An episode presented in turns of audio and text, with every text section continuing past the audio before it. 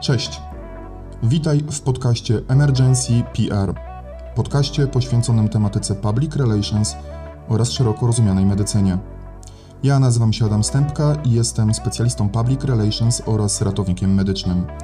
Na co dzień, oprócz ratowania ludzkiego życia, ratuję wizerunek podmiotów medycznych.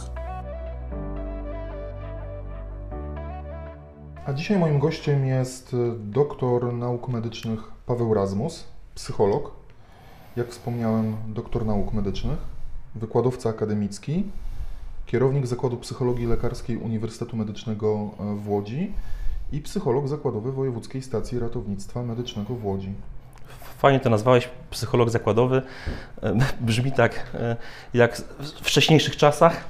Natomiast to się też czasami nazywa jako taki powiedzmy peer support, czy takie trochę wsparcie koleżeńskie, bo o wiele częściej dla naszych kolegów, koleżanek z pracy nie jestem może tyle psychologiem, co po prostu taką przyjazną duszą, która, która stara się wesprzeć i, i wskazać na pewne możliwości rozwiązań różnych trudności.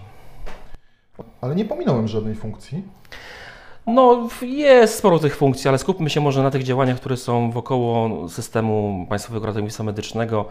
A wiadomo, że, że dzisiaj tych psychologów brakuje w tych szalonych czasach i pewnie tak, jestem zaangażowany w bardzo wiele różnych i, i projektów i współpracuję z różnymi podmiotami, natomiast spotykamy się w ramach podcastu dotyczącego no, tej psychologii w ratownictwie i, i, i, i, myślę, że tutaj też jakby nie tracąc czasu po prostu e, fajnie byłoby o tym trochę porozmawiać, jak to, jak to wygląda albo jak powinno wyglądać. No i właśnie zacznijmy może od tego, czym jest w ogóle ta psychologia, bo e, wiesz, e, zdarza się tak, że psycholog jest pojmowany trochę, przepraszam za może no, dość dosłowne słowa, ale jako taki przyjaciel za pieniądze, do kogo e, idzie się, płaci, można mu się wygadać, i to jest taki, no takie pojęcie wydaje mi się w, w wcale niemałej liczbie ogóle społeczeństwa.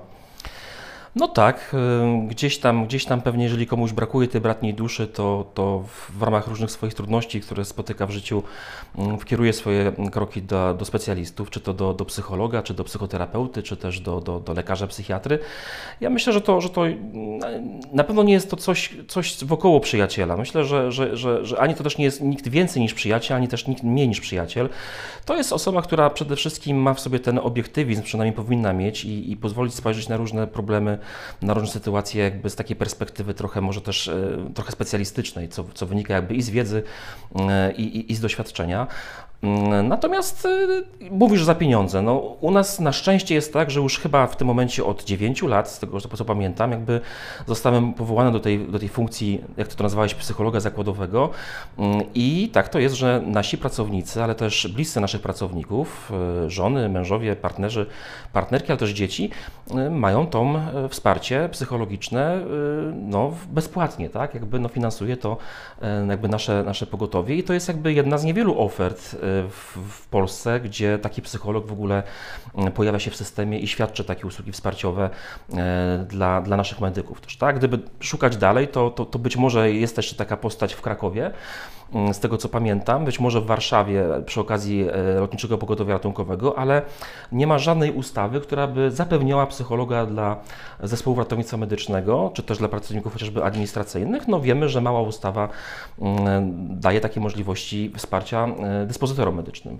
E, także myślę, że fajnie, że akurat pogotowie łódzkie wyszło z taką inicjatywą i jakby cały czas kontynuujemy taką współpracę. Tak, faktycznie, jeżeli tak szukam w pamięci psychologów w ratownictwie, to powiem szczerze, że nie wiedziałem o Krakowie, że w Krakowie jest również psycholog. Wiedziałem o lotniczym pogotowiu ratunkowym i myślałem, że jesteśmy drugą firmą, tutaj nie robiąc oczywiście jakiejkolwiek E, reklamy pogotowiu ratunkowemu, bo nie o to chodzi. Natomiast e, sądziłem, że jesteśmy e, drugą firmą, która, która, która zatrudnia psychologa. Natomiast fajnie, że jest jeszcze Kraków.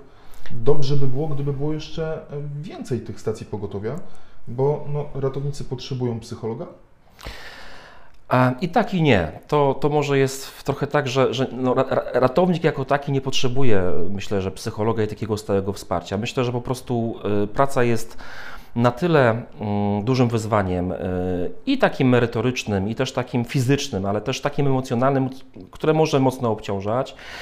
I często pytany o to, czy ratownicy medyczni, czy, czy, czy, po prostu mm, pracownicy systemu są narażeni na jakieś stresy traumatyczne, to można powiedzieć pewnie tak, natomiast nie poszukiwałbym tutaj problemów natury zespołu stresu pourazowego, bo to jest po prostu jakiś, jakiś promil przypadków w tej grupie zawodowej. Naprawdę to, co mocno gdzieś tam dziesiątkuje y, medyków, to jest po prostu wypalenie zawodowe i nie ukrywam, że tutaj pewne oddziaływania i zindywidualizowane i też takie ukierunkowane na, na zespół czy na grupę, nawet w ramach różnych szkoleń i naszych spotkań, myślę, że, że, że, że jest dobrym pomysłem, ponieważ problem wypalenia zawodowego dotyczy coraz większej liczby liczby y, naszych pracowników i też pracowników w ogóle w systemie, tak? Właśnie, ja sądziłem, że y, jednak ten zespół stresu pourazowego to będzie coś, co się jednak zdarza znacznie częściej, no bo patrząc na e, charakter pracy zespołów ratownictwa medycznego, jednak e, zdarzają się wypadki, resuscytacje dzieci, resuscytacje nawet osób bliskich. Sam pojechałem kiedyś do bliskiego znajomego, którego e, no, określałem mianem wuja e, do zatrzymania krążenia u, u niego. E, I powiem szczerze, że po tym no, było jakieś takie mm, kiepskie samopoczucie i, i, i, i jakoś to też przeżyłem. Natomiast nie sądziłem, że to jest jednak mały promil.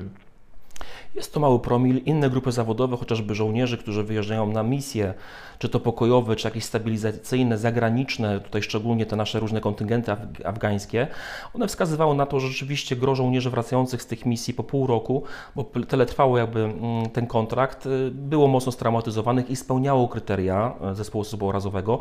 Natomiast y, i prace tutaj nasze mm, polskie i też i zagraniczne pokazują, że, że nasz ratownik medyczny, czy też paramedik gdzieś za granicą nie, nie, nie, nie przejawiają tych problemów zdrowotnych. E, no, częściej mogą się oczywiście zdarzać jakieś problemy mm, z nadużywaniem substancji, zaburzenia nastroju i też oczywiście to wypalenie wspomniane zawodowe, a to można tłumaczyć też tym, że przecież tak naprawdę ratownik medyczny e, z krwi i kości jest stworzony po to, żeby brać udział w tego typu trudnych sytuacjach, kiedy jest realnie zagrożone e, bezpieczeństwo pacjenta czy też jego życie i sprawdzają się bardzo dobrze w tych sytuacjach mega obciążających emocjonalnie i też jeśli chodzi o zawiadywanie swoją wiedzą i umiejętnościami. Wspomniałeś o e, zatrzymaniu krążenia czy nieudanej resuscytacji krążeniowo-oddechowej e, dziecka, to jest tak, to jest najbardziej i to jest w zasadzie pierwsze miejsce, jeśli chodzi o to, e, jak mocno działa to, mm, to doświadczenie mm, w sensie, w sensie traumy, tego obciążenia. Natomiast no, na tym polega ratownictwo też, tak? I, i pewnie zdecydowana większość naszych pracowników wolałaby jeździć do tych trudnych przypadków, niż do tych tak zwanych wizyt pozytowskich. Myślę, że nasi słuchacze też wiedzą o co chodzi też, tak? Gdyby to ratownictwo rzeczywiście tak funkcjonowało, jak przynajmniej jest to na papierze zapisane i byłyby to wyjazdy stricte ratujące życie ludzkie, mm, pewnie byłoby, e, zaryzykuję takie stwierdzenie, nie byłoby wypalenia zawodowego, ale więcej byłoby reakcji potraumatycznych, w tym też tego słynnego PTSD.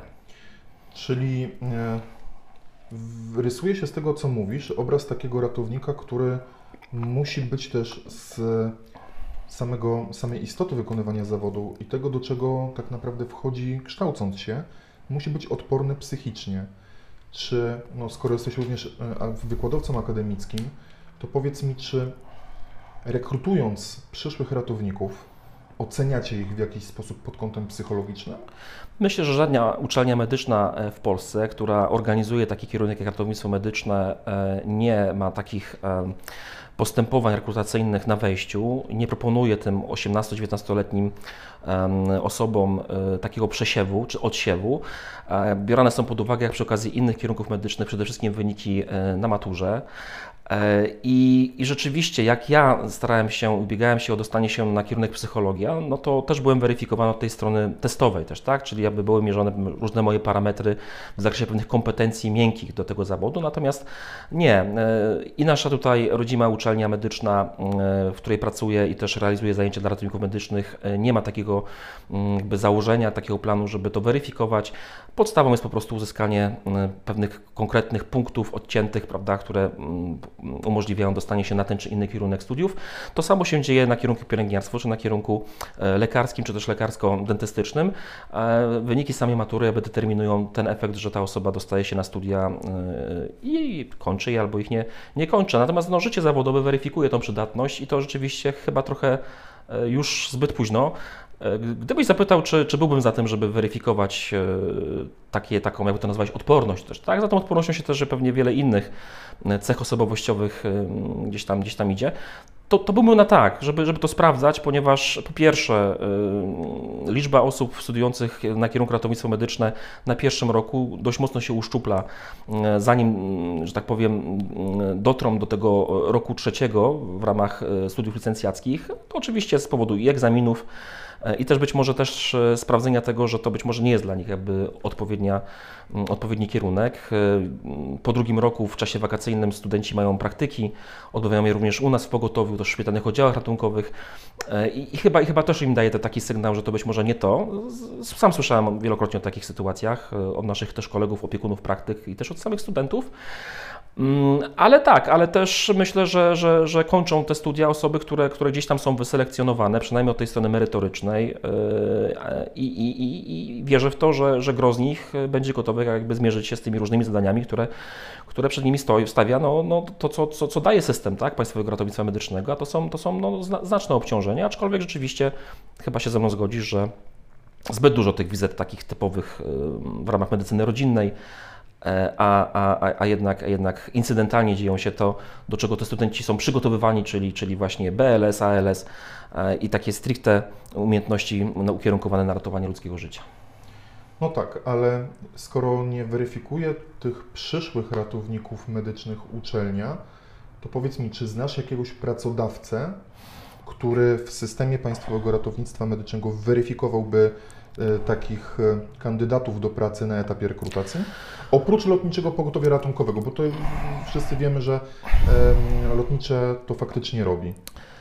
No to oprócz lotniczego pogotowia ratunkowego nie słyszałem, żeby tego typu postępowanie było i żeby ktoś wspierał ten postępowanie rekrutacyjne, chociażby angażując e, psychologa czy doradcę zawodowego, który by wspierał proces rekrutacji, aczkolwiek sam pamiętam, że w naszej firmie, w Wojewódzkiej Stacji Ratownictwa Medycznego w Łodzi, my mieliśmy taki okres, kiedy też y, sam byłem w to zaangażowany, żeby gdzieś ten proces rekrutacyjny wspierać i też były prezentowane testy i kwestionariusze, które mierzyłyby chociażby e, no, osobowość, e, poziom inteligencji emocjonalnej, e, tą tak zwaną zaradność. Natomiast w którymś momencie z tego, co pamiętam, z tego zrezygnowaliśmy, ponieważ tak naprawdę no, wiele innych czynników jakby przemawiało za tym, że po prostu potrzebujemy ludzi do pracy. My byliśmy wtedy w okolicach pandemii i można powiedzieć, że braliśmy każdego chętnego, bo też no, nie, każdy, nie każdy absolwent kierunku mm, ratownictwo medyczne jakoś tak pała się do tego, żeby jak najszybciej rozpocząć tą swoją karierę zawodową. Także na dzisiaj yy, tej tradycji nie kontynuujemy, ale być może do niej wrócimy. To fakt. Natomiast wspomniałeś o tym wypaleniu zawodowym. Co to jest to wypalenie zawodowe i kiedy można podejrzewać, że do niego dochodzi? Jest bardzo wiele różnych podejść i definicji. I, i jakby sa, sama koncepcja wypalenia zawodowego to są, to są lata 60., początek e, ubiegłego wieku. I tam są prace Freudenbergera, Pinesa, ale też, też niejaki Maslarz. E, generalnie, gdyby tak zebrać te wszystkie koncepcje, e, przynajmniej w takim ujęciu teoretycznym, ale też jak to funkcjonuje w praktyce, to po prostu człowiekowi, pracownikowi brakuje takiej naturalnej energii, takiej naturalnej energii zarówno fizycznej, jak i psychicznej do tego, żeby świadczyć codzienne obowiązki. I w różnych koncepcjach wskazywało się na pewne zmiany, niekorzystne zmiany dla pracownika i też dla organizacji, które no, powodowały taki efekt, że zmieniało się znacznie zachowanie te, takiego pracownika. Były na przykład znaczny, no, jakby, jakby przekroczony próg frustracji w ramach różnych obowiązków, wahania emocji, w tym także zaburzenia emocjonalne, ale też taki efekt, który bardzo niefajnie może być odebrany przez pacjentów, bo pojawiała się na przykład depersonalizacja, tak? czyli trochę takie uprzedmiotowienie e, pacjenta i traktowanie go jako powiedzmy jakiegoś pewnej przypadku statystycznego, a nie żywej, czującej osoby. Do, do, tego brak satysfakcji z wykonywanych obowiązków. To jest w ogóle masakra, że, że, że ludzie wykonują swoje obowiązki gdzieś tam resztką sił, E, I robią to dobrze, ale sami subiektywnie mają poczucie takiej trochę winy i też to mocno sobie wkręcają, że chyba rzeczywiście e, nie są zaangażowani tak, aby jeszcze mogli być zaangażowani. Tutaj dość taki ciekawy efekt e, pojawia się w ramach wypalenia zawodowego, że najczęściej wypalają się osoby, które płonęły, które jakby kiedyś były takimi pasjonatami, mega zaangażowanymi w pracy, mieli, miały świetne wyniki. E, również też dobrze oceniani przez swoich przełożonych współpracowników, ale w którymś momencie po prostu następuje zmęczenie materiału i nie ukrywam, i trochę też chyba uprzedzę Twoje pytanie następne, że nadmiar godzin to nadmiar wrażeń i e, brak możliwości regeneracji, odpoczynku, relaksacji będzie determinował niestety e, ten efekt pojawienia się wypalenia zawodowego w grupie zawodowej ratowników medycznych i też generalnie personelu medycznego. Mówiłeś też w trakcie swojej wypowiedzi o kwestiach związanych z tymi nieuzasadnionymi wyjazdami. Nieuzasadnionymi, nie będącymi stanem nagłego zagrożenia zdrowotnego. Czy to jest duży czynnik e, frustrujący społeczność ratowników medycznych? Myślę, że tak. Jeżeli ktoś wybiera kierunek ratownictwa medycznego i robi to świadomie, i być może ma jakieś tradycje nawet rodzinne i coś tam słyszy na temat tego ratownictwa, albo po prostu czyta, interesuje się tym, bądź po prostu ogląda pewne seriale telewizyjne, no to no zapatrzony może być w to, że rzeczywiście ratownictwo polega na ratowaniu ludzkiego życia. To się jakby samo przez się rozumie. Ale kończąc studia, realizując tok nauczania, ten program podstawowy, różne zajęcia fakultatywne i też oczywiście biorąc udział i odgrywając różne scenariusze w ramach swoich zajęć w uczelni, w zdarzeniu z rzeczywistością dochodzi do takich trochę jakby dysonansu pomiędzy tym, co uczelnia, a tym, co życie, tak? I jakby, jakby ta rzeczywistość zawodowa. I nagle się okazuje, że no, można pójść do pracy i w pierwszym tygodniu nie mieć ani jednego wyjazdu stricte ratowniczego, ratunkowego, w pierwszym miesiącu, być może nawet w pierwszym roku. Znam takie przypadki, gdzie nasi ratownicy, którzy są nowo przyjęci, zaraz po studiach, Pracują już rok e, w systemie i w zasadzie, gdyby mieli przywołać jakikolwiek wyjazd, który wpisuje się w to, czego byli nauczani, do czego byli przygotowani, też na co się, nie ukrywam, nastawiali, to policzą takich wyjazdów na, na palcach jednej ręki. E, pytanie, czy, czy, czy gdyby system był tak skonstruowany, rzeczywiście większość wyjazdów byłoby do mm, RKO, czy takich rzeczywiście wyzwań, gdzie, gdzie potrzebna jest ta pilna e, opieka medyczna, chociażby wylewy e, krwi do mózgu, to czy by to nie spowodowało właśnie tego efektu, że byłaby większa satysfakcja, takie poczucie, tak, robię rzeczywiście to, do czego zostałem przygotowany, e, nie zajmuję się rzeczami, które może obsłużyć lekarz POZ-owski, Myślę, że efekt mógłby być taki, że to wypalenie zawodowe byłoby mniejsze. Po pierwsze, byłoby mniej wyjazdów. Po drugie, inne wyjazdy, każde kolejne, byłyby podyktowane tym, co się wpisuje w, chociażby na papierze w systemie PRM, e, polegałyby tylko i wyłącznie na, na ratowaniu ludzkiego życia. E, natomiast nie dowiemy się, jakby to skutkowało, dopóki e, no, ten system nie będzie tak w Polsce przynajmniej funkcjonował. Tak? Mm, możemy sobie gdzieś tam gdybać, co byłoby lepsze dla ratowników. Być może, być może ten efekt, że trochę jest takich wizyt, trochę innych wizyt, nie traumatyzuje, a być może też przyczynia się właśnie do wypalenia zawodowego. Tak? Ja tutaj wrzucę kamyk do e, ogródka uczelni, bo jestem głęboko przekonany, że jednak pewną winę za to wypalenie zawodowe biorą jednak uczelnie bo ten ratownik medyczny jest faktycznie napakowany wiedzą na temat udarów, zawałów, e, zatrzymań krążenia wypadków masowych, etc., etc. Natomiast e, uczelnie nie uczą nas tego, że nawet, przepraszam za dosłowność, pierdołowaty objaw, jak biegunka, e, może doprowadzić do stanu nagłego zagrożenia zdrowotnego i do tego, że pacjent mm, będzie we wstrząsie z powodu właśnie biegunki. Mm, I uważam, że jeżeli chcemy zmienić ten system, to może na początku też powinniśmy zmienić sposób kształcenia na mm, kierunkach e, ratownictwo medyczne. E, może nie ma sensu jednak pakować w głowę tych ratowników medycznych tylko i wyłącznie e, stanów nagłego zagrożenia zdrowotnego, takich bardzo efektownych, a więcej takiej zwykłej interny. Natomiast jest to też duże ryzyko, że z ratowników medycznych staniemy się takimi felczerami, którzy kiedyś byli, zastępowali lekarzy gdzieś w wiejskich POZ-ach, w wiejskich e, przychodniach. Mm, natomiast system przyznasz, że będzie nam trudno zmienić. Tak, bo też trudno pewnie będzie zmienić w ogóle zachowania i postawy naszych obywateli też, tak? Czyli tych, którzy no, dzwonią pod 39 albo pod numer 112, oni też y, mogą nie rozumieć, jak jest stworzony system. I też pamiętajmy, że jeszcze tych kilkadziesiąt lat temu to też inaczej funkcjonowało. Rzeczywiście było więcej lekarzy w, w karetkach pogotowia i pewne, nastąpiło pewne przyzwyczajenie. Inna kwestia, że też no niestety niepoprawnie wyreżyserowane y, seriale telewizyjne też jakby pokazują pewne, pewne, pewne zachowania, które jakby nie wpisują się w, w, w, to, co jakby idzie za, za ratownictwem medycznym czy, czy samym systemem. Natomiast pozwolę sobie na ten komentarz, jeśli chodzi o, o, o, o uczelnię wyższą też, tak? Jakby program nauczania nie jest zły. Ten program też znacznie został zmodyfikowany. Ja sam jakby też doświadczyłem tych modyfikacji z racji pełnienia funkcji nauczyciela akademickiego. Natomiast rzeczywiście, jeżeli ja mam w programie nauczania e, mm, przedmiot pod tytułem podstawy psychologii, albo po prostu psychologia, to ja nie wyobrażam sobie, żeby wykorzystać 15 e, godzin wykładowych i na przykład 10 godzin e, ćwiczeniowych, czy też 15 godzin ćwiczeniowych, po to, żeby uczyć ich psychologii.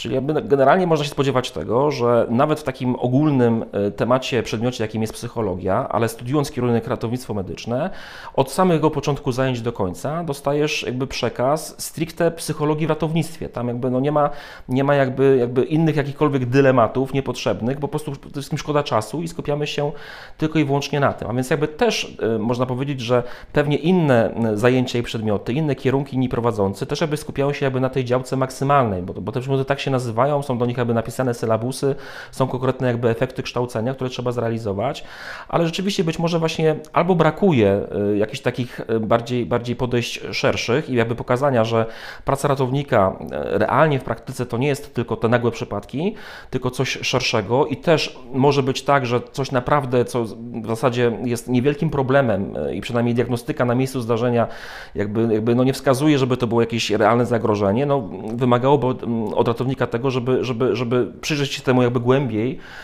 bo, bo ten przykład, który dałeś jest świetnym przykładem. Pacjent może znajdować się w zagrożeniu życia i, i ta wczesna diagnostyka, diagnostyka ratownika medycznego wydaje się, że może uratować też czyjeś życie, prawda? E, natomiast mm, ufam i wierzę, że, że program nauczania jest tak skonstruowany, że, że przynajmniej od tej strony merytorycznej e, jakby są e, nasi ratownicy przygotowani. Pytanie, ile procentowo na przykład scenariuszy praktycznych w ramach zajęć na studiach poświęconych jest właśnie takim, takim niejasnym wizytom. Tak, sam jako też jakby członek wydziałowego zespołu do spraw zapewnienia jakości kształcenia, ja też wizytuję, hospituję takie zajęcia, którzy prowadzą moi koledzy i koleżanki i, i, i, też obserwowałem i też jakby trochę analizowałem te różne, różne spotkania właśnie w ramach scenariuszy. No to na, z pięciu scenariuszy, no to pierwszy to był upadek z wysokości, drugi to było porażenie prądem. E, Same ratownicze rzeczy. Tak, trzeci to było oczywiście jakby zatrzymanie krążenia e, i, i czwarte, piąty bardzo, bardzo podobne też, tak? A, a, a, a na przykład nie spotkałem się, żeby to była wizyta taka, nazwijmy to psychiatryczna, tak? Czyli pacjent w jakimś takim zaburzeniu emocjonalnym też, tak? Z jakimiś problemami natury psychicznej. Ale wiesz, jestem, e, akurat robimy podsumowanie ubiegłego roku. Tak. I okazuje się, że e, większość tych wizyt e, z kodu ICD-10 tam odpowiedzialnego za układ krążenia, to są na przykład nadciśnienia tętnicze. I też nie spotkałem się przez cały system swojego kształcenia, łącznie przez 5 lat, bo szkoła policjalna i um, Uniwersytet Medyczny, w, nad jakimkolwiek scenariuszem, być może no, tak naprawdę, który by omawiał problem nadciśnienia tętniczego.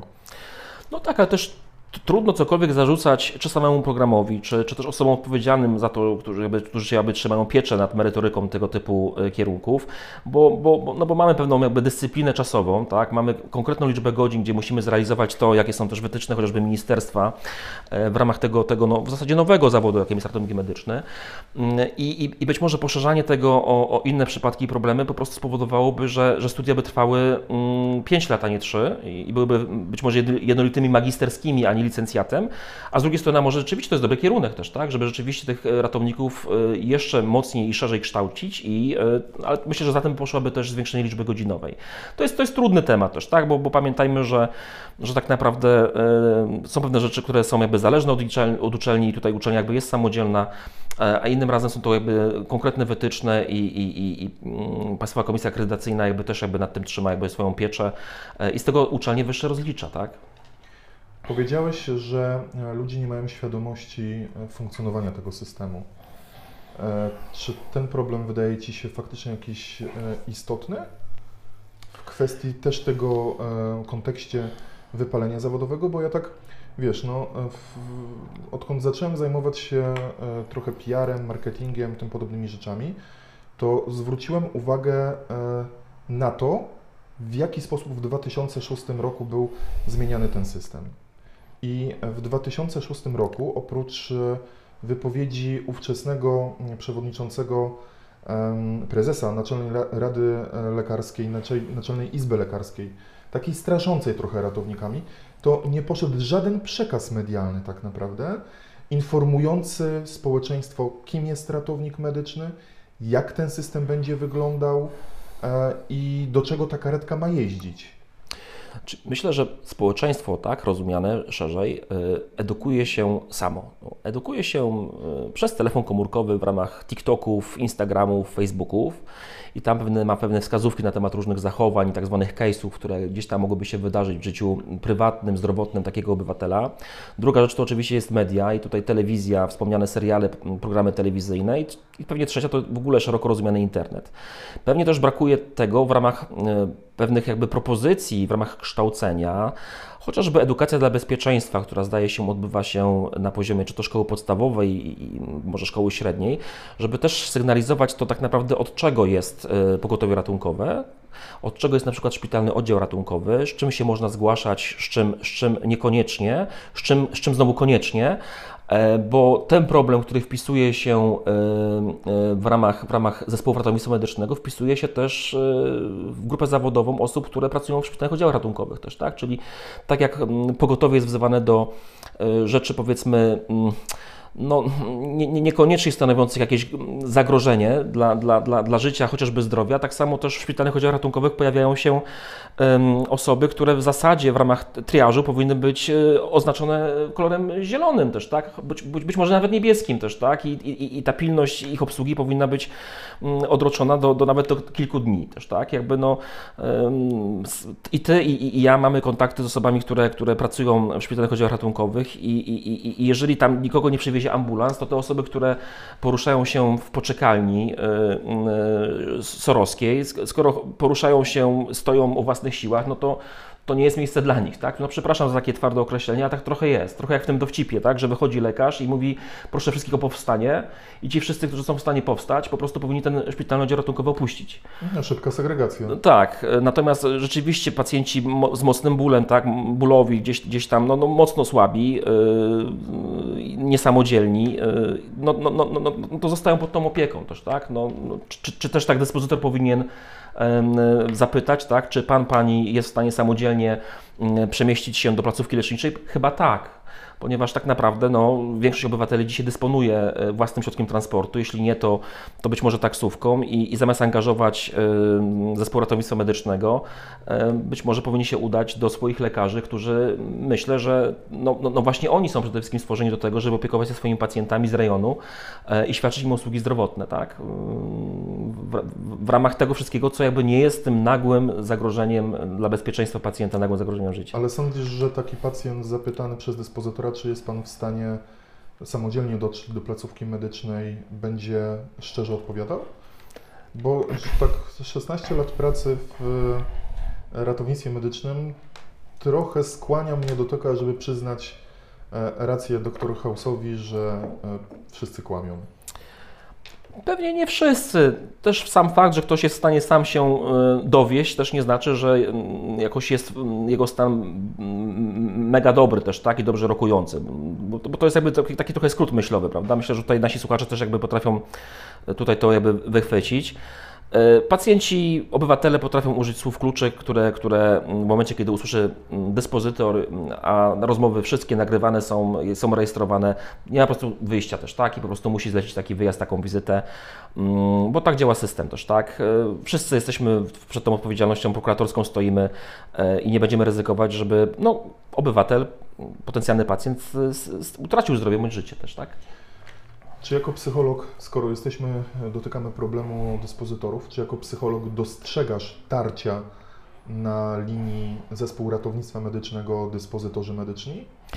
Sam kiedyś byłem członkiem takiego zespołu, którego zadaniem było wypracowanie najlepszych rozwiązań e, w ramach pewnej komunikacji, porozumienia pomiędzy e, dyspozytornią e, medyczną, tą naszą tutaj łódzką i też jakby naszą wojewódzką stacją ratownictwa medycznego, czytaj, czytaj ZRM.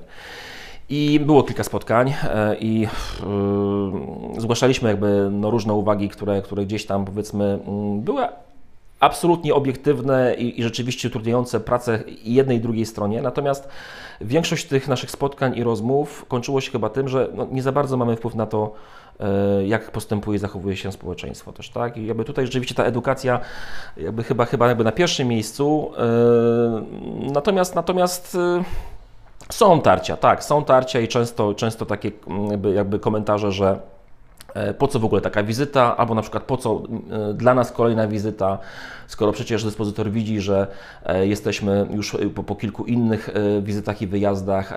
No ale tak, no, no co ma zrobić dyspozytor? No, generalnie dyspo, zadysponuje zespół, który jest najbliżej też, tak, jakby no, miejsca zdarzenia bez względu na to, czy na przykład koledzy czy koleżanki aktualnie są już jakby na dyżurze i tego wyjazdu nie mieli przez ostatnich kilka godzin.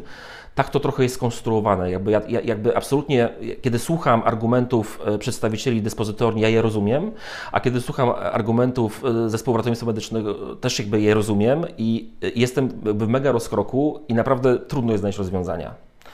Zresztą jakby nie ukrywam, że docelowo o wiele częściej my potrafimy się porozumieć, jakby, jakby też y, gdzieś, gdzieś jakby ta współpraca jakby, jakby jest, natomiast no, y, ponieważ gra tutaj czas, y, mamy tą swoją odpowiedzialność, to też często po prostu robimy coś, co, co, co robimy, żeby po prostu no, mieć święty spokój też, tak? I spokojną głowę. Ale wiesz, to dostrzegam takie zjawisko, że to nie, jest tylko, nie są tylko tarcia na linii dyspozytor medyczny zespół ratownictwa medycznego, ale kurczę, to całe ratownictwo medyczne e, opiera się na jakichś tarciach, bo jest, bywają tarcia na e, tej linii styku, o której mówiliśmy, dyspozytor zespół ratownictwa, ale spójrzmy e, z drugiej strony, są tarcia na linii e, w dyspo, zespół ratownictwa, szpital.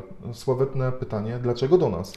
No tak, to, to sławetne pytanie, dlaczego do nas, to w zasadzie ono się mogłoby pojawiać jakby na każdym etapie, tak? Jakby w, w ramach tego, jak jest ten cały system skonstruowany. No bo kiedy dzwoni potencjalny pacjent pod trzy dziewiątki, to dyspozytor powinien też rzeczywiście często być może takie pytanie zadać, dlaczego do nas? W momencie, kiedy wysyła zespół ratownictwa medycznego i zespół jakby dojeżdża na miejsce i rzeczywiście ocenia sytuację jako być może bardziej e, błahą niż, niż wynikałoby z opisu w ramach systemu SWD, też mogliby zapytać, dlaczego nas. Potem przewiezienie tego pacjenta do szpitalnego działu ratunkowego, rzeczywiście no, w drzwiach stoi czy to triażysta, czy też ewentualnie inny przedstawiciel tej jednostki i to słowetne pytanie, dlaczego do nas. No i w tym wszystkim jest gdzieś pacjent też, tak? tak. E, to, to, to jest rzeczywiście no, mega frustrujące i, i, i, i jakby, jakby, jakby te tarcia, o których wspomniałeś, to jest myślę fajne określenie tarcia, one są, one będą, pytanie, czy one muszą być? Wydaje się, że nie. I tutaj znowu przypomina mi się bardzo wiele różnych spotkań, takich nawet konferencji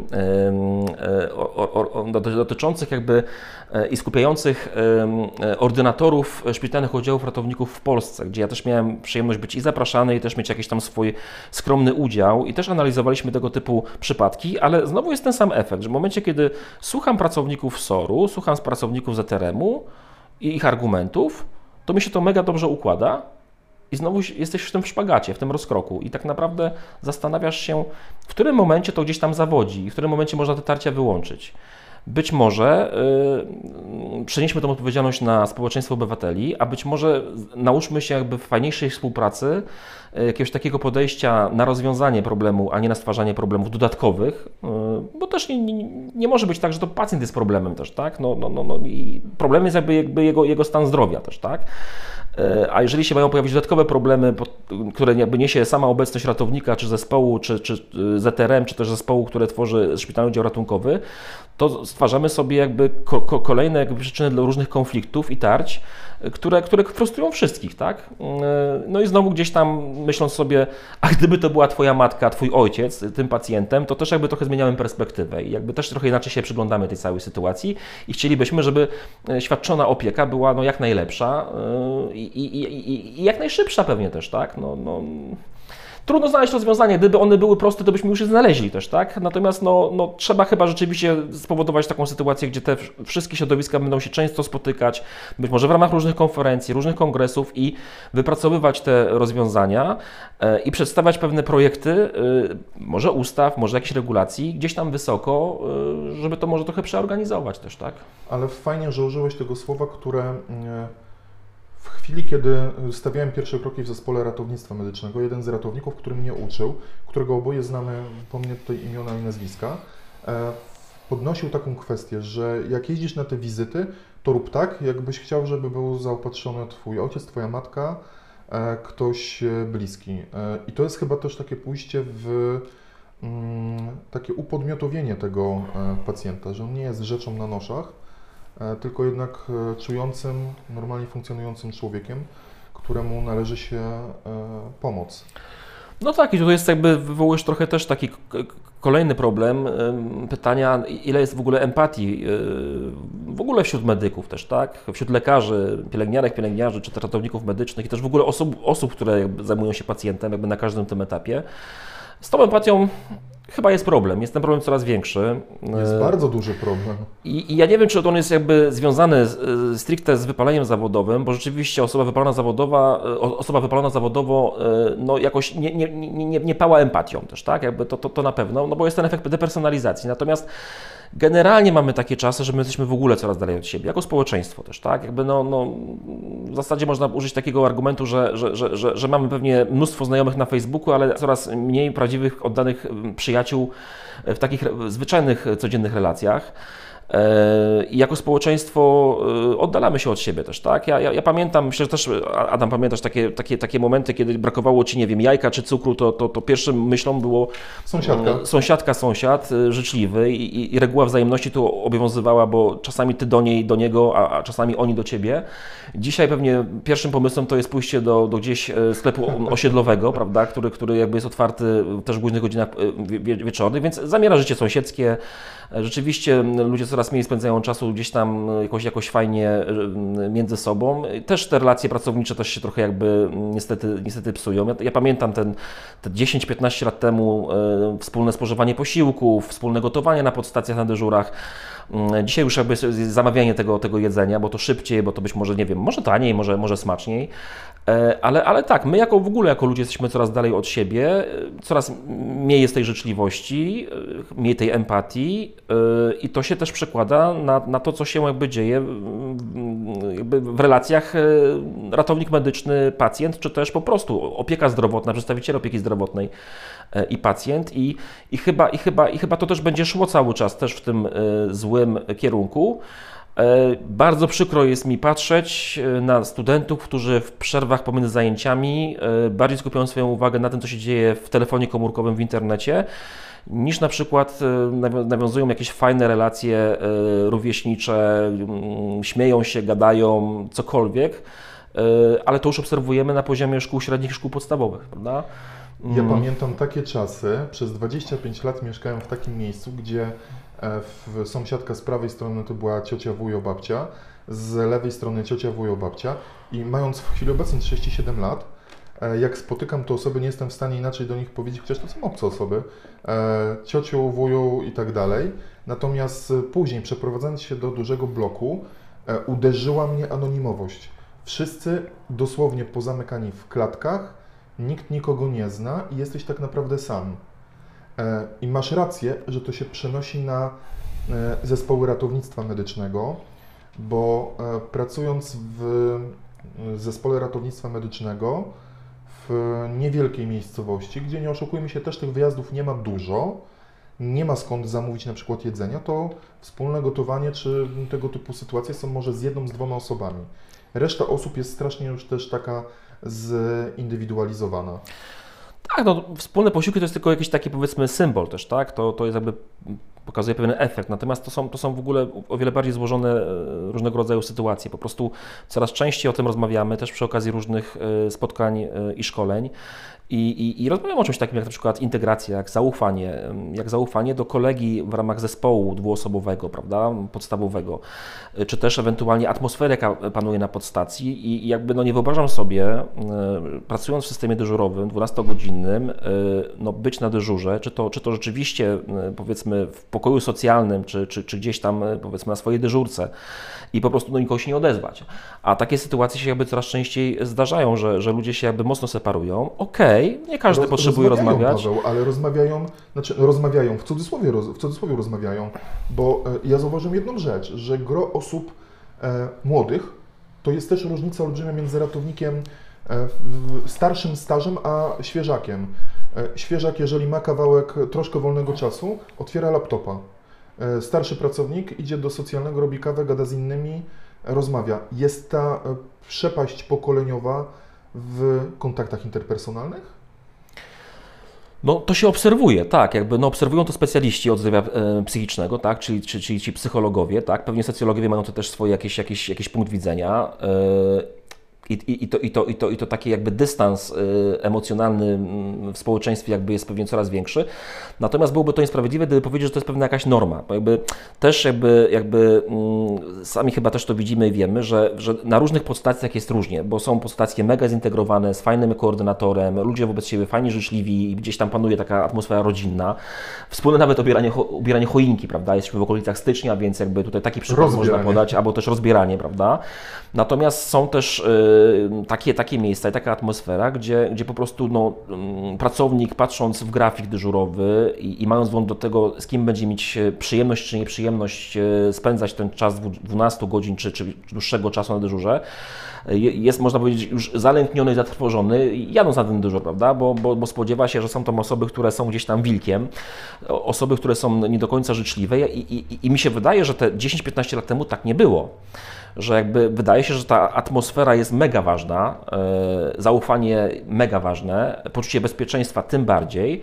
E, a coraz częściej jest trochę tak, że, że e, no, no, ktoś z kimś nie chce pracować, ktoś kogoś, nazwijmy to, nie lubi, ktoś z kimś po prostu nie czuje się bezpiecznie, albo brakuje jakiegoś, jakiegoś merytoryki, a to umiejętności, ale też bardzo często brakuje tych kompetencji miękkich, jakby z, z, z, zwykłych ludzkich odruchów, jakiejś, jakiejś przyjaźni, jakiegoś takiego wsparcia, chęci pogadania. Z czego wynikają te zmiany? Bo to są zmiany tak naprawdę e, społeczne. One nie dotyczą tylko jednego pogotowia, drugiego pogotowia, trzeciego, ale to samo możemy przenieść z pogotowia na inne zupełnie dziedziny. Już nawet patrzeć tą ochronę zdrowia na zwykłe korporacje, zakłady pracy, zakłady produkcyjne, dzieje się to samo co się zmienia w nas, w społeczeństwie, że my idziemy w tym kierunku. Nie wiem, to jest informatyka, smartfonizacja społeczeństwa. E, masz jakiś pomysł na to? Oczywiście są już pomysły są spostrzeżenia i są jakby już też konkretne, konkretne dane, nawet naukowe też, tak? Tak, ta cyfryzacja powoduje, że ludzie y, więcej spędzają czasu przed y, ekranem, monitorem, mniejszym czy większym. Jak to, to fajnie nazwałeś, smartfonizacja, o wiele częściej. E, I, I, coraz rzadziej nawiązują te relacje, relacje takie analogowe, nazwijmy to, takie prawdziwe, które jakby my jeszcze znamy, bo my jesteśmy tym pokoleniem, powiedzmy, um, urodzonym w latach 80. E, I mamy trochę też jakby inne nawyki i przyzwyczajenia. E, więc, więc tak, to jest jakby ta kwestia. Wiesz, przerażające jest to, kiedy, kiedy jesteś w poczekalni do lekarza i, i jest matka z małym dzieckiem, e, dzieckiem być może niespełna dwuletnim i żeby to dziecko wyciszyć, daje mu do, do ręki smartfon też, tak? I, i, I być może włącza mu tam jakąś bajkę, być może po prostu to dziecko już zaczyna poruszać się gdzieś tam w ramach różnych gier i aplikacji, E, I, i jeżeli, jeżeli metodą na uspokojenie jest, jest smartfon, jeżeli metodą na komunikację jest smartfon, jeżeli metodą na wyrażenie swojego zdania jest smartfon, jakaś, jakaś, jakaś portal społecznościowy, no to, no to idziemy w bardzo niebezpiecznym kierunku. No przestajemy re, re, realnie spędzać prawdziwy czas ze sobą. I, I, chyba tak jest, bo też nawet, nawet dość częstym obrazkiem jest to, że młodzi ludzie spotykają się i grają w gry na telefonie, chociaż są obok siebie, to grają w gry na telefonie, Oj, tak. wykonując jakby różne zadania i misje i każdy siebie widzi na tym ekranie, ale, ale można powiedzieć, że, że, że chyba nawet kątem oka nie widzą siebie, że są tak naprawdę obok siebie i mogliby pograć w jakąś planszówkę. Chyba też dlatego, że być może właśnie dla tego pokolenia planszówka już jakby nie jest tak atrakcyjna, bo nie jest aż tak barwna, nie jest tak krzykliwa, nie jest tak bogato gdzieś tam wzbogacona o różne dźwięki. E, a to jakby no mega wciąga i wkręca i odwraca uwagę, odwraca też jakby zmniejsza ten czas tego prawdziwego spędzania też, tak? E, myślę, że, że, że i, i, i ty, i, i nasi słuchacze też wielokrotnie widzą taki obraz, gdzie, gdzie, gdzie w tramwaju jest ten telefon, a coraz rzadziej książka. Gdzie w tramwaju jest telefon w takiej komunikacji e, zbiorowej w, w mieście, a, a nie na przykład no, rozmowy tak, między ludźmi, nawet których nie znamy, tak po prostu, żeby zagadać. To po prostu zanika i ja nie wiem, czy to kiedykolwiek powróci. Ale wiesz, ja zorientowałem się, że jest inaczej jak teraz zaczynając drugi stopień zdrowia publicznego, e, w, na zajęciach, przyszedłem na zajęcia, wziąłem coś do notowania i zacząłem notować. Ludzie na mnie jak na e, no, dziwnego człowieka, że on zaczyna notować. No to pytam się, no, nie notujesz, nie piszesz? Nie no, przecież to wszystko będzie w wirtualnej uczelni do ściągnięcia. No tak, w formie PDF-u, w formie prezentacji, w formie różnych publikacji, tak jakby, jakby do poczytania e, gdzieś tam w zaciszu domowym. E, ale pewnie już nie, nie, nie do poczytania e, w, w, takiej, w takiej wersji analogowej, wydrukowanej czy skserowanej. Nie wiem, czy Ty pamiętasz, jak e, w tych starych czasach, jak się studiowało, to przecież punkty ksero to w ogóle to, było, to był mega biznes, bo studenci ustawiali się w kolejce, żeby skserować sobie notatki, bo ktoś, bo ktoś je prowadził, bo można było sobie, że tak powiem, skserować, również kserowało się książki. Dzisiaj wszystko jest w wersji elektronicznej. Dzisiaj też nie notuje się, nie wiem jak Ty notujesz, ale, ale, ale najprawdopodobniej dla swoich kolegów i koleżanek jesteś takim trochę dinozaurem, bo jeżeli notujesz to w kajecie, w notatniku, długopisem, no to przecież większość studentów dzisiaj już ma e, tablety z rysikiem i, i w ten sposób prowadzi notatki. I to nie jest złe, tak? Jakby, jakby to, to nie jest złe, tylko, tylko no to jakby też pokazuje, w jakim kierunku idzie ten świat i, i, i jakby myślę, że, że, że mm, na to pytanie Twoje takie no jakby podstawowe tutaj też, tak? Jakby, jakby co się dzieje? No, no dzieje się to, że, że, że wydaje się, że życie, życie wirtualne jest bardziej atrakcyjne niż to życie takie offline'owe.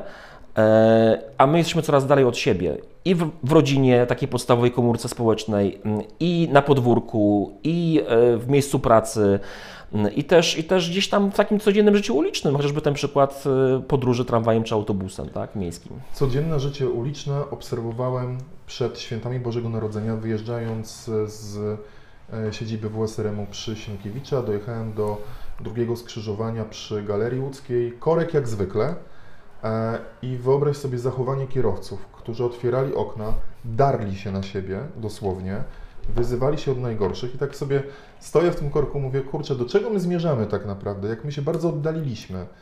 I później, już w, po okresie bożonarodzeniowym, patrzę w statystyki, wysyłając je dziennikarzom. Wyobraź sobie, że te wszystkie rozpoznania z grupy e, zaburzeń zachowania i zaburzeń psychicznych, te wszystkie EFy, to jest trzecia najczęstsza przyczyna wezwań zespołów ratownictwa medycznego w mm, święta Bożego Narodzenia.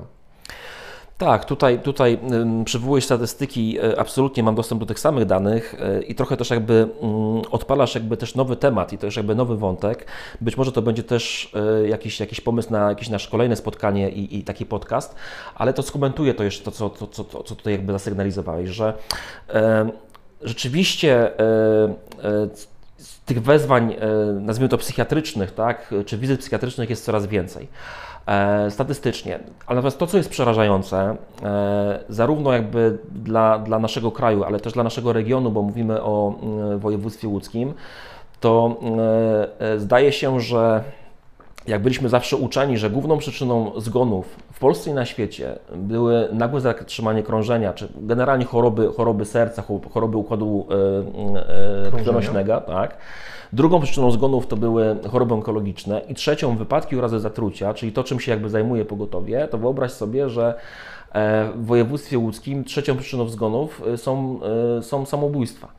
E, czyli jakby takie dość radykalne już jakby rozwiązanie jakby własnego problemu. Nie ukrywam, że, że najczęstszą przyczyną e, targnięcia się na własne życie są zaburzenia psychiczne, w tym ze szczególnym uwzględnieniem zaburzeń nastroju, jakim jest depresja.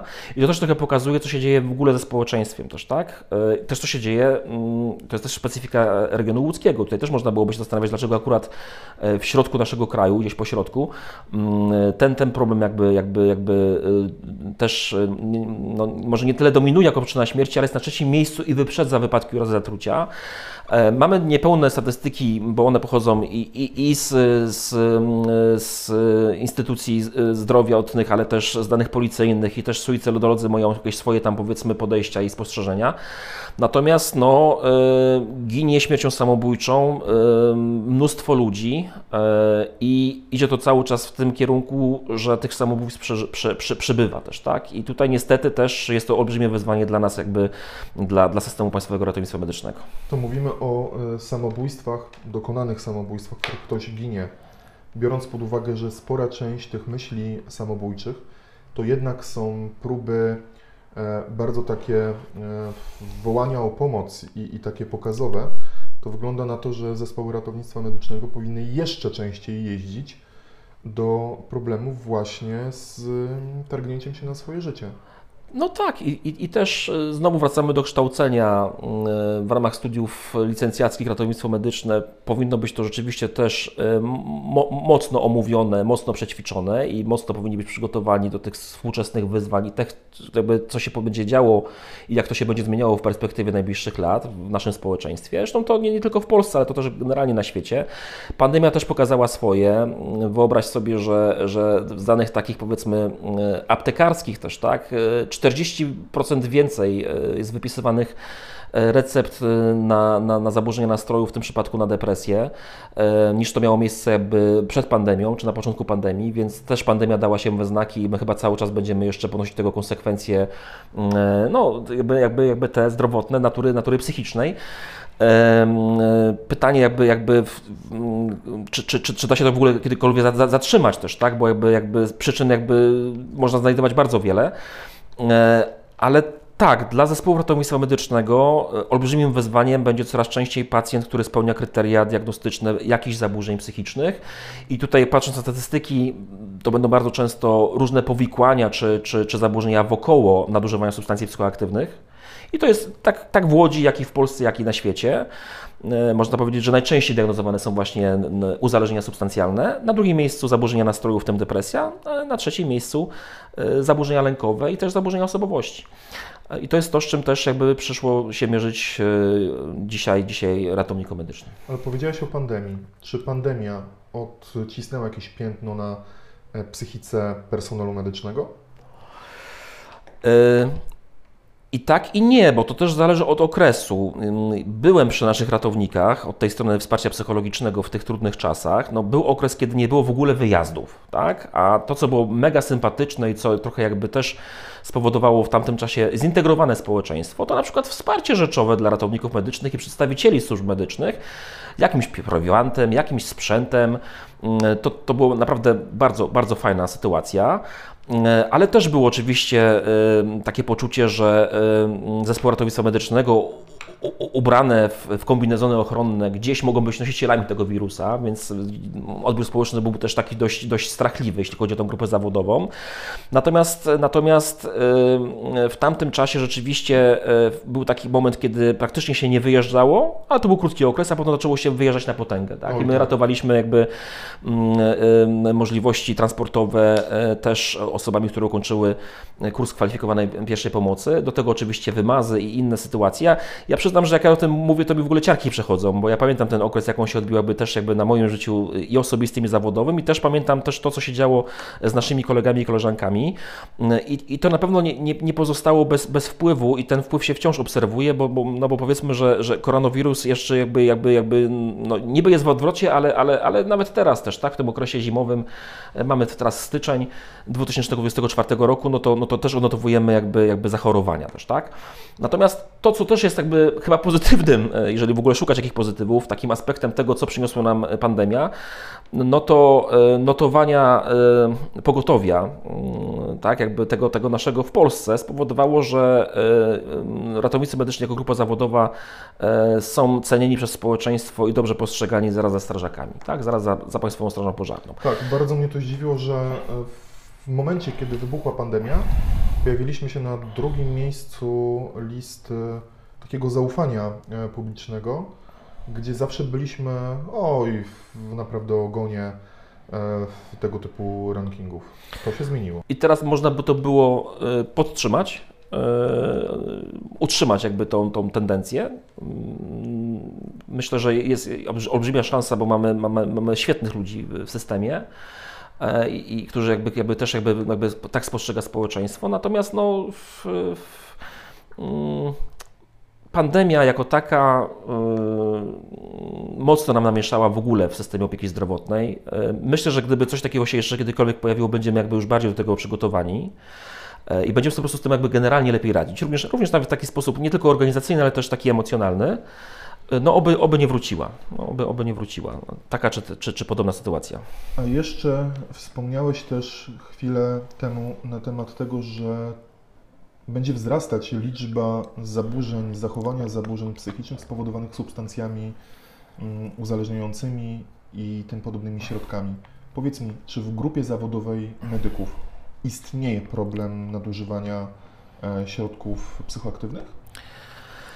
To jest bardzo trudno mierzalne też, tak? Bo e, jeżeli nie ma spraw ewidentnych, które się obserwuje, e, no to nawet gdyby spowodować anonimową ankietę internetową, rozesłać ją do wszystkich ratowników medycznych i spodziewać się jakiegoś, jakiejś zwrotki pod tytułem odpowiedzi twierdzącej, tak, e, zażywam mniej czy bardziej regularnie, czuję się uzależniony substancjalnie czy inaczej, to, to, to, to myślę, że byłby problem z taką otwartością i uczciwością, ale też z takim efektem pewnego wglądu w siebie, bo też jakby no nie każdy chyba rozumie, czym tak naprawdę jest uzależnienie substancjalne, bo myślę, że wiele osób spożywa różnego rodzaju substancje, wierząc w to, że robi to w sposób bezpieczny. I że to, co robi, to jest bardziej rozrywkowe, a nie na przykład służy regulacji emocji, to, co robi, jest, można powiedzieć, incydentalne, e, a, a niekoniecznie spożywanie codziennie puszki piwa, tak, czy, czy butelki wina, czy też, czy też mocniejszego alkoholu, wpisuje się w to, co jakby jest jakby rozumiane jako, jako spożywanie mm, od czasu do czasu też, tak.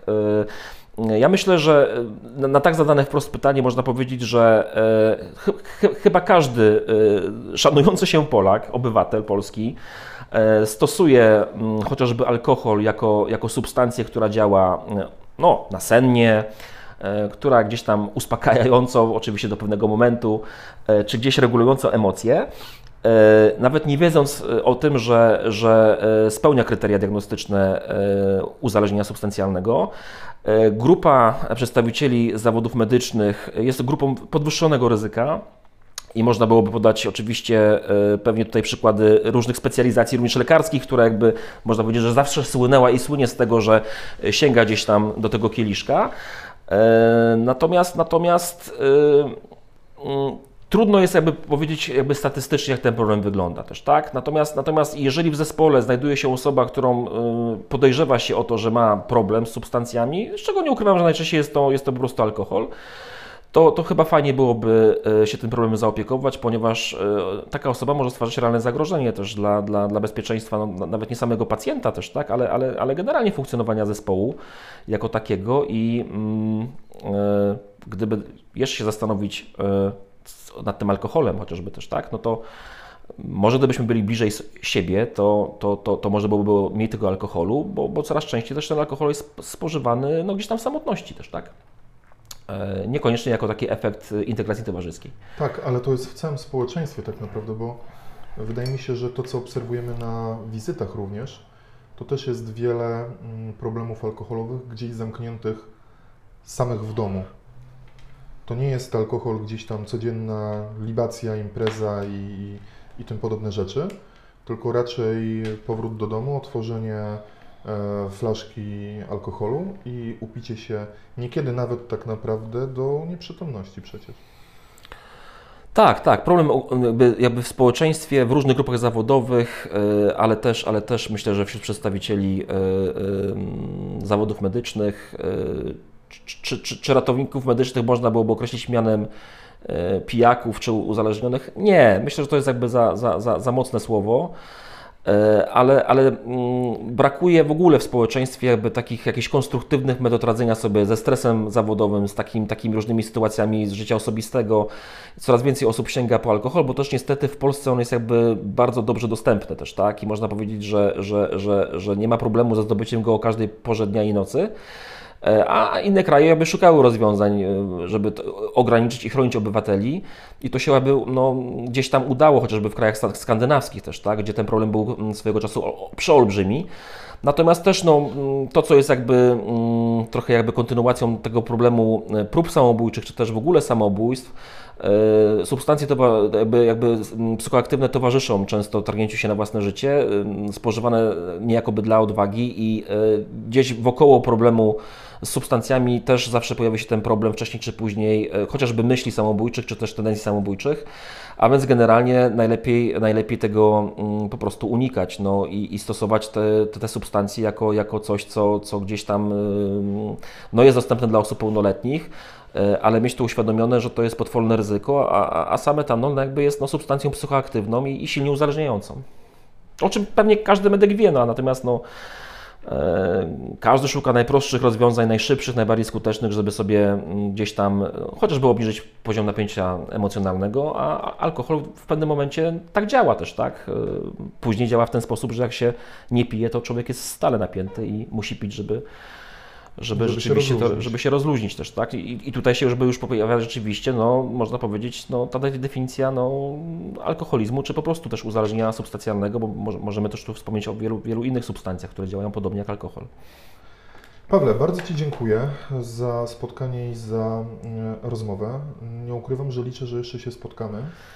Ja dziękuję i chętnie się spotkam yy, i, i, i może, może rzeczywiście przy okazji kolejnych jakichś yy, nagrań i rozmów będę chciał trochę też opowiedzieć o tej takiej ro, roli tej psychologii no, w systemie, tak? W systemie podstawowego ratownictwa medycznego, bo to wydaje się, że jest, jest, yy, jest ważne i, i, i, i, i nie wiem, jak Ty to spostrzegasz z racji jakby wykonywanych swoich obowiązków, też ratownika medycznego, ale czasem jest więcej tej psychologii, może nawet psychiatrii, niż, niż tych czynności stricte medycznych, ratunkowych.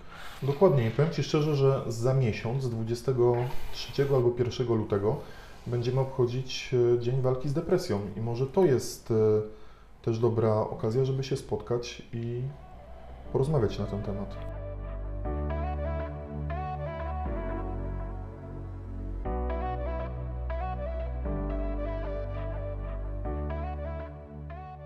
Bardzo Wam dziękuję za wysłuchanie kolejnego odcinka i zapraszam do subskrybowania mojego podcastu, jeśli dotychczas tego nie uczyniliście.